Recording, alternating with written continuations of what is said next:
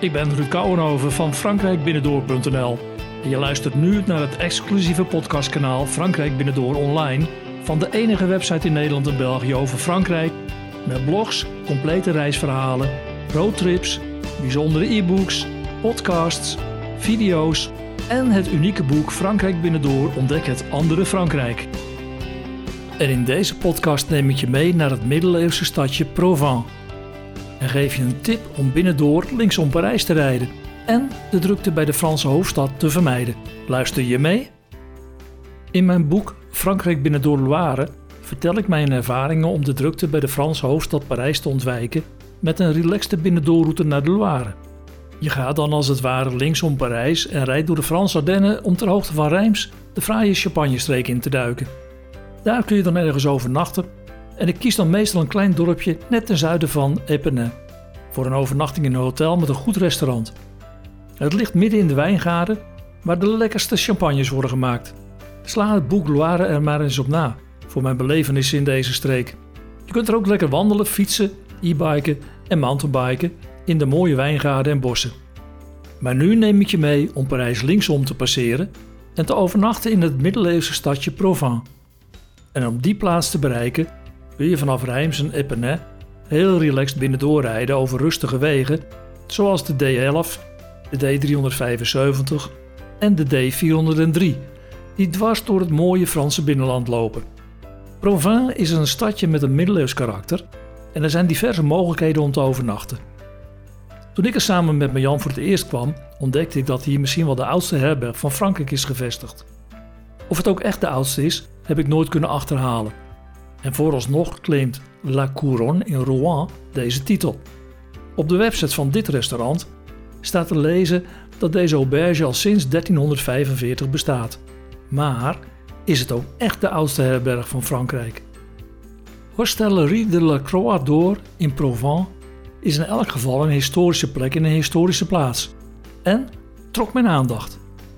Ik las erover terwijl ik op een zonnige dag op de mooie Place du Châtelain in Provence op een terras in het zonnetje van een leffe genoot. En nu ben ik meestal op mijn hoede als het woord hostellerie wordt gecombineerd met het woord restaurant. Waarom? Omdat de prijzen dan vaak te hoog zijn voor de geboden gerechten. Althans, dat is mijn ervaring. En nieuwsgierig geworden ging ik toch op zoek naar de Hostellerie de la Croix d'Or en vond deze aan de Rue de Capucin nummer 1. Allereerst viel mij de fraaie gevel van het pand op.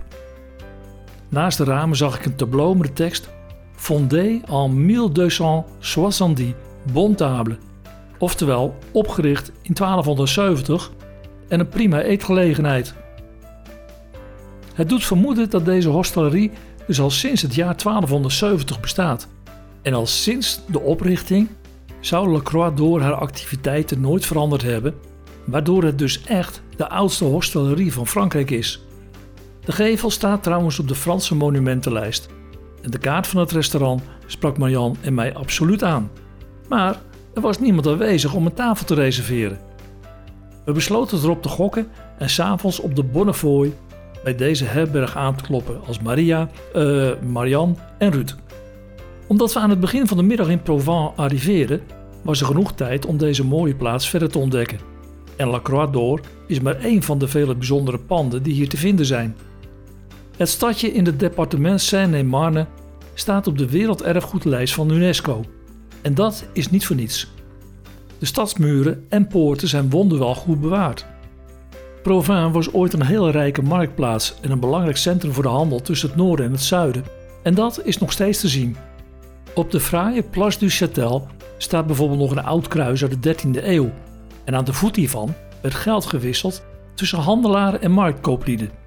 Provence was in de 11e eeuw door de centrale ligging zelfs het middelpunt van de handel in Europa en hier zou zelfs de basis zijn gelegd voor het bankieren. Maar er valt nog veel meer te bewonderen, zoals tal van mooie en vooral oude panden. Deze oude panden, die nog steeds in Provence zijn te zien, bevatten bijvoorbeeld koopmanshuizen met een complex van gewelfde kelders met openingen aan de straatkant.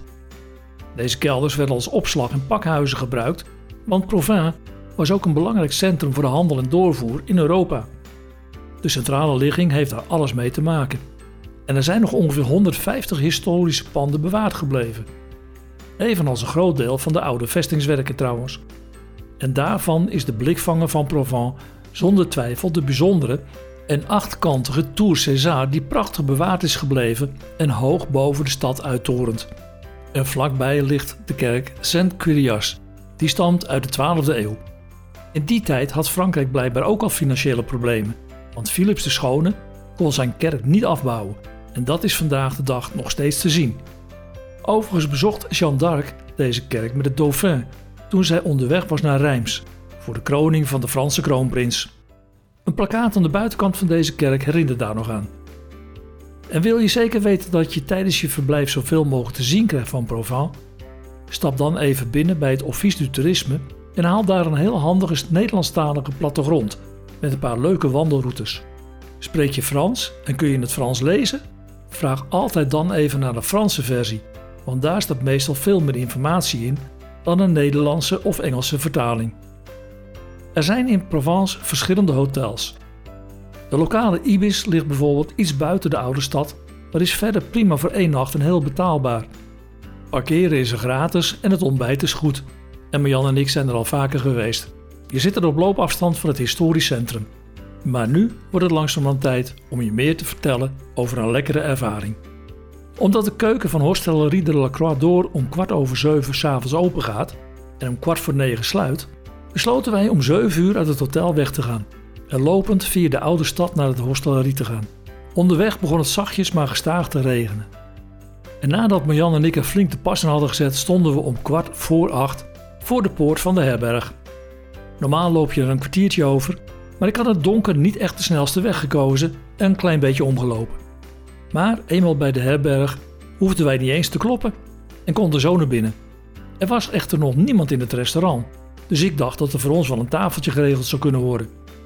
Er kwam een vriendelijke mevrouw naar ons toe die vroeg of we gereserveerd hadden. Nou ja, dat was dus niet het geval. En zodra haar dat duidelijk werd, begon ze heel bedenkelijk te kijken. Zij zei dat de herbergs die avond helemaal vol zat, compleet. Tijd dus voor een oude truc. Ik trok een teleurgesteld gezicht en vertelde dat ik helemaal uit Nederland naar Provence was gereden om bij haar te komen eten. Ook vertelde ik dat ik smiddags langs was geweest, maar dat er toen niemand was en dat we de volgende ochtend richting de Loire zouden vertrekken. De vrouw trok zich even terug voor overleg en kwam even later met een glimlach weer tevoorschijn. Er werd een extra tafeltje het restaurant ingebracht en bij de open haard gezet. Het tafeltje werd gedekt en wij hadden een topplek met zicht op het hele restaurant. Geregeld. Even later kregen wij van een serveerster de menukaart overhandigd en een uitgebreide wijnkaart.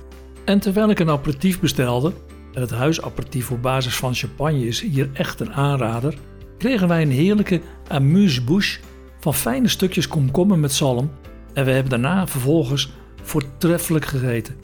Overigens is de wijnkaart ook uitstekend, maar wel heel slim ingericht.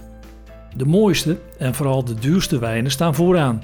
Blader even door naar achteren en je vindt in plaats van wijnen van minimaal 60 euro de fles ook heel betaalbare en goede opties. En zelfs heel goede halve flesjes voor een redelijke prijs. Een half uurtje na onze binnenkomst zat La Croix door helemaal vol. En het werd een supergezellige avond met een gouden randje. En we zullen ons het gastronomische diner in de oudste herberg van Frankrijk nog heel lang herinneren. Dit verhaal is een fragment uit het boek Frankrijk binnen door Loire, met tips en inspiratie voor een onvergetelijke reis naar en bij de Loire. En op frankrijkbinnendoor.nl slash Provence vind je veel meer informatie en handige tips voor hotels, chambre d'hôtes, gîtes, vakantiehuizen, campings, camperplaatsen en nog veel meer. Oh ja, vond je deze podcast leuk? Abonneer je dan bij Apple Podcasts, Spotify, Stitcher of Google Podcasts op Frankrijk Binnendoor. En je bent altijd op de hoogte van nieuwe podcasts met mijn tips. Je kunt natuurlijk ook naar frankrijkbinnendoor.nl slash podcasts voor al mijn podcasts en video's over Frankrijk. Tot mijn volgende podcast.